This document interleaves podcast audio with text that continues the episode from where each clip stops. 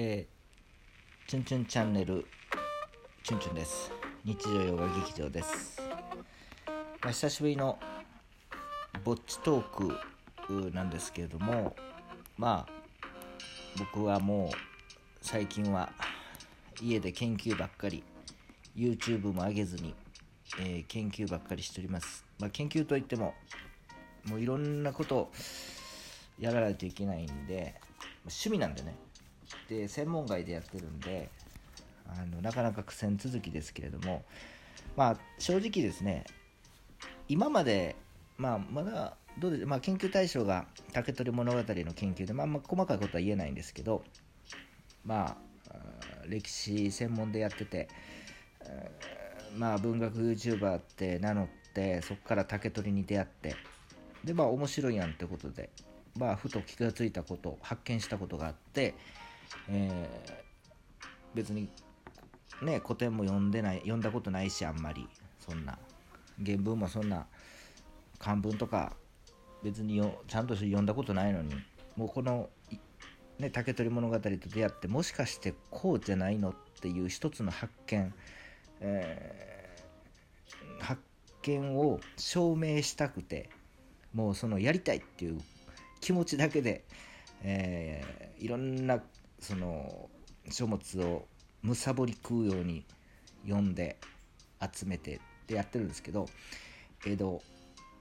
まあ江戸というと、まあ、資料自体はもう奈良時代からあありますしあとはもう先行研究はもう江戸時代から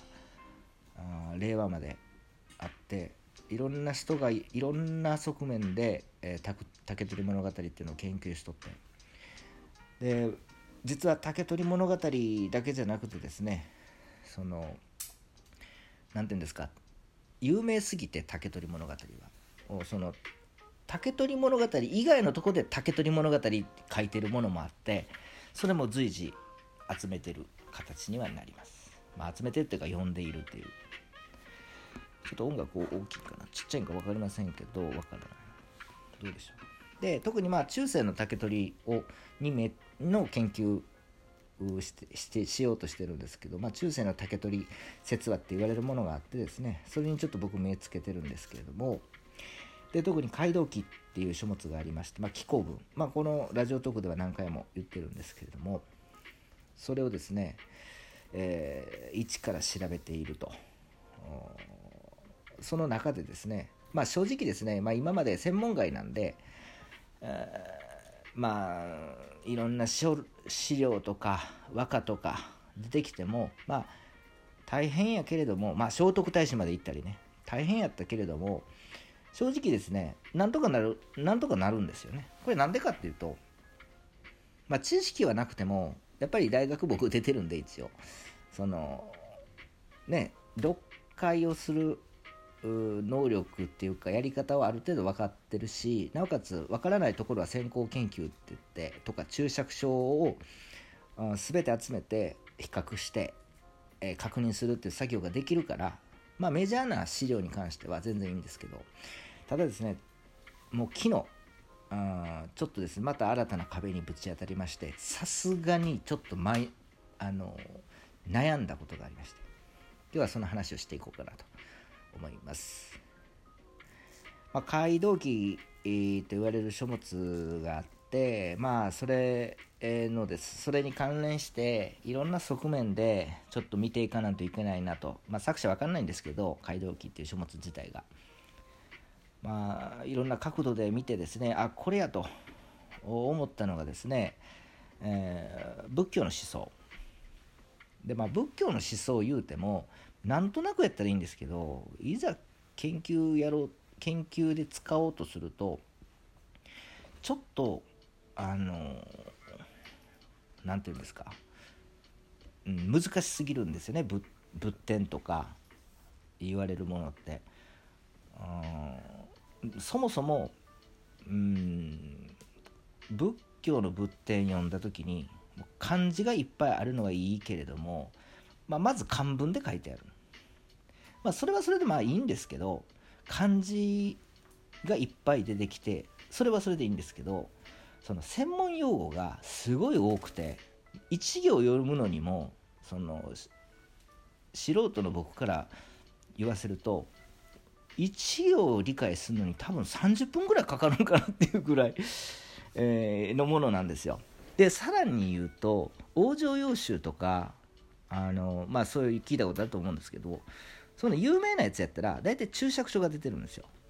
だからまあ仏典や言うてもメジャーなやつやったらそれは注釈書に頼って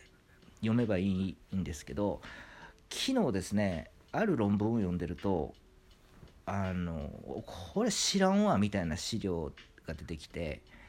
えー、原神、うん、っていうお坊さんがいるんですけど原神のこれ何ていうの？これ勧進略用集っていうんかな？知らんしっていうね原神っていうのは往生要集を書いた人で、えー、その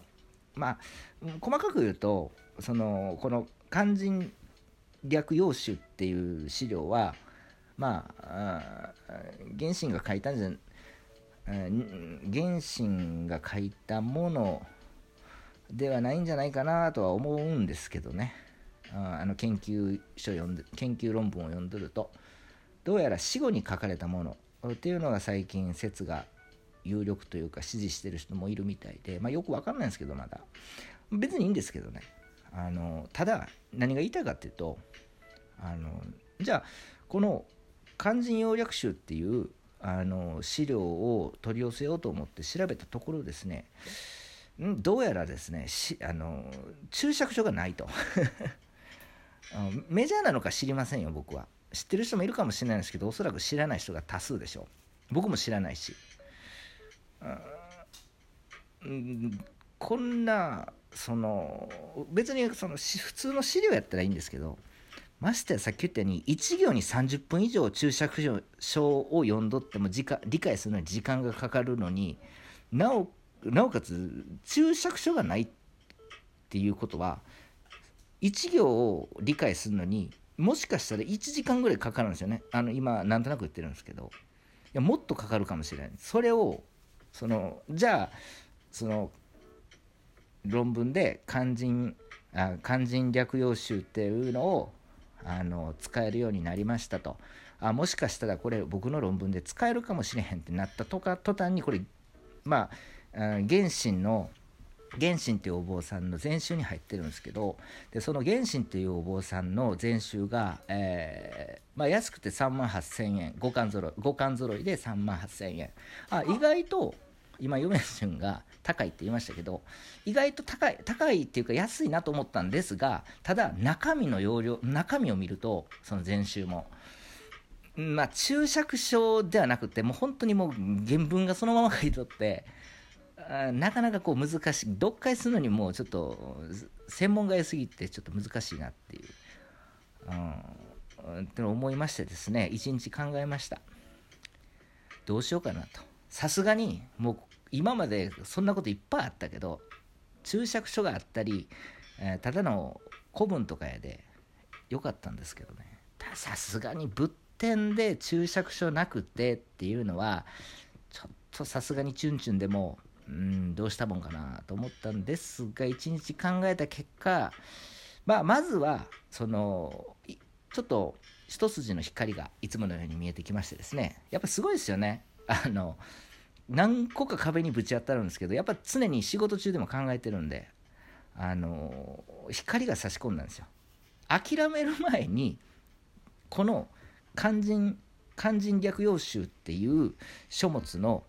研究書を読んでみようと思って諦める前に、えー、それが大体5000円1冊。最近最近って言っても、まあ、昭和ですけど、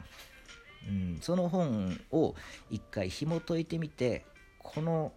そのこの資料この物典がどういうものなのかというのをまずは理解した上で、まあ、諦めるかどうかを、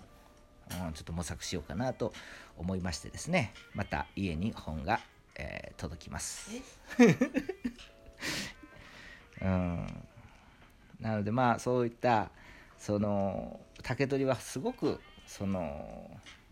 手強い、えー、まさにかぐや姫だなと。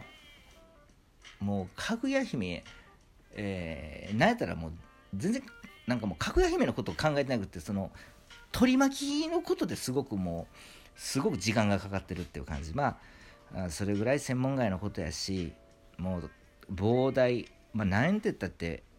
ね、物語の親と言われてるものなんでそんだけこう昔からもう言われ、まあ、模索されてるもので言ってることもいろんな人がああでもないこうでもないって言ってるのを整理するだけでもすごい時間がかかるのになおかつね自分のひょんなことから思いついたことをこう証明っていうか考察しようとなったらさらにまたあ人とは違うことをやらやったり同じことやっとってもその違う角度で角度で見てみたり